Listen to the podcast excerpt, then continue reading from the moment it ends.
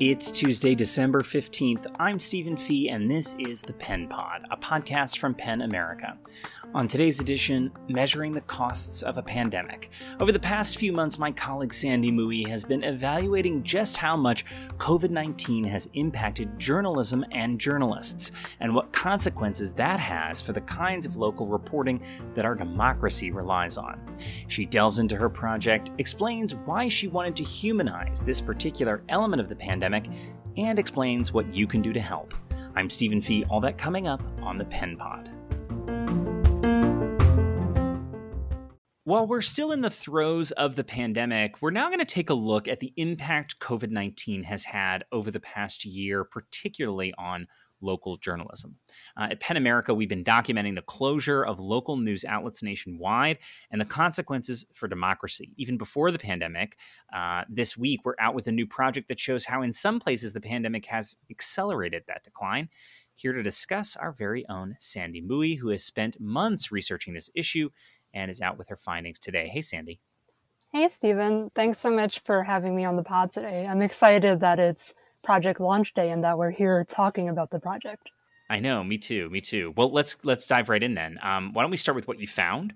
Um, what has the impact of the virus been on journalism and journalists? Well, the goal of the project was always to humanize the impact of the pandemic on journalism in the United States. And the project is divided into three sections to show that. There's a section to remember the journalists and media professionals who have passed away due to COVID, another section that highlights five of the US states with the most negatively affected newsrooms, and a third section that brings attention to various incidents of free press threats that have a direct relation to the coronavirus. So the project shows the impact of the virus in those three specific areas. And of course, we've never intended for the project to be comprehensive. It's already limited in scope by focusing on the United States. But we hope the project helps us begin to understand the toll of the pandemic on journalism in the US. Obviously, the impact on the free press is important as at PEN America, but I'm, I'm wondering for you personally, how did you come on this issue? Yeah, so as all things have gone in 2020, the idea for this project and executing it was unexpected. I think it's helpful for me to provide some background and clarification first. This project was published on PEN America's website at pen.org, but it was actually something I primarily worked on in my own time because it was a project for my studies. Yes, of course, I'm the digital communications assistant at PEN America, but I'm also a student at the CUNY Graduate Center. One of the programs I'm in is the certificate program for interactive technology and pedagogy. The culmination of the program involves students executing an independent project that ties to interactive technology and pedagogy in some manner, and the criteria for that is treated fairly loosely. Last semester, so I'm talking spring 2020. I was taking the last core class in the program where students had to pitch their own independent study project ideas. Of course, with the spring semester starting back in January, when COVID hadn't really hit the headlines yet, I had zero intentions entering the semester to execute on a project that involved detailing the toll of the coronavirus on journalism in the US. Coming into the class, I actually wanted my project to be an email newsletter that features internship and job opportunities for students and early career professionals who desire working in the media industry. I still think that project could be valuable um, and could be a val- valuable undertaking at some point. But my professors actually wanted me to think bigger and of something more impactful. So by the time I was told to come up with another idea, if I recall correctly, it was around March or April, definitely after COVID cases had already started climbing in the US. And my mind naturally shifted to how can I incorporate the toe of the pandemic in some way for the project? And as someone whose early career has primarily been in the media and digital spheres, plus working at PEN, where part of our work is focused on supporting journalism, it just made sense for me to combine journalism and COVID for the project.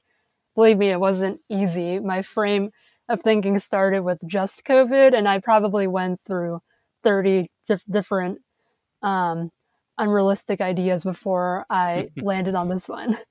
But yeah. I think I ultimately came up with something good. Um, and then how this all got to pen, I believe I had come up with the idea over a weekend. And on that Monday, I nonchalantly messaged you saying this would be something I'd work on as my independent study if all went well with my professors. You were more than thrilled for PEN America well, um, I guess PEN.org specifically, to be the platform for the project, which also made me really excited. And then, of course, we brought it up to Summer Lopez and Nora Benavidez, our colleagues in the Free Expression Programs team at PEN America, who ended up becoming major consultants for the project.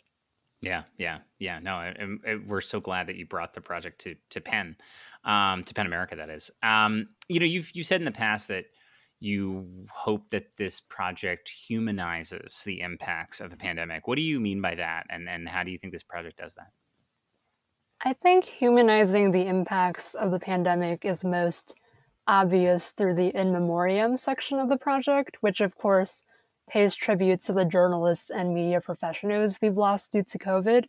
And a quick note to say that I'm, that I'm also grateful to all the family members I've spoken with who provided me with headshots of their lo- loved ones or permission to use a specific photo of them, which I really believe further helped humanize the pandemic's impact by putting a face to the names of those we've lost.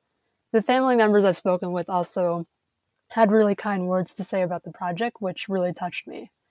In terms yeah. of the project's other two sections, seeing how we humanize the impacts of the pandemic is a little more implicit where we focus on newsrooms in five US states that were most negatively affected. Of course, there are journalists, their lives, and their livelihoods that are affected as well. Furloughs, layoffs, and newsroom shuttering entirely, you know, directly affects the well-being of everyone who brings us the news and powers the newsrooms. And they're the journalists themselves. Then with the free press partner section of the project, we see the threats, some of which are physical threats and challenges that journalists have faced while reporting on the pandemic. Many journalists have faced attacks or harassment while doing their jobs during the pandemic, risks to their safety, and also challenges to do with censorship, denigration, and restrictions on information. It's really quite inconceivable.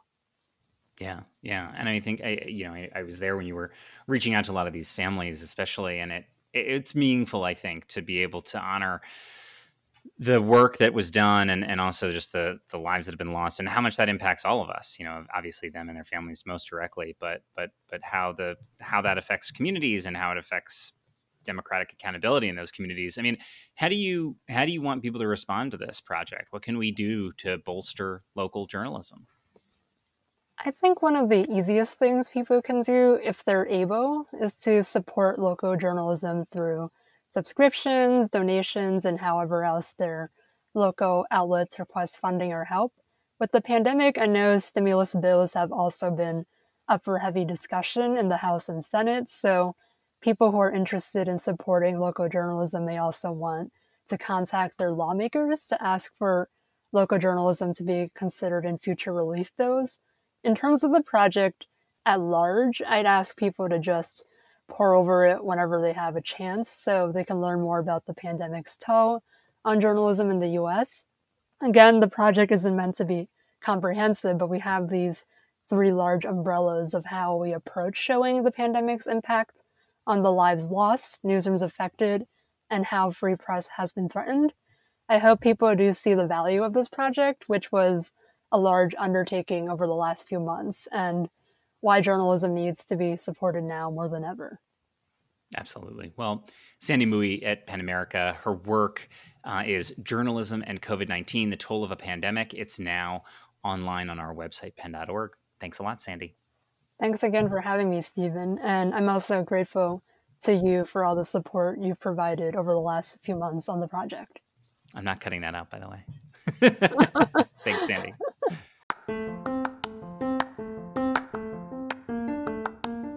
And that's our episode for Tuesday, December 15th. Join us Friday for the Pen Pod. You can listen to all our episodes at pen.org. Follow us at Pen America on Twitter, Instagram, and Facebook. I'm Stephen Fee for Pen America. This is the Pen Pod. See you Friday.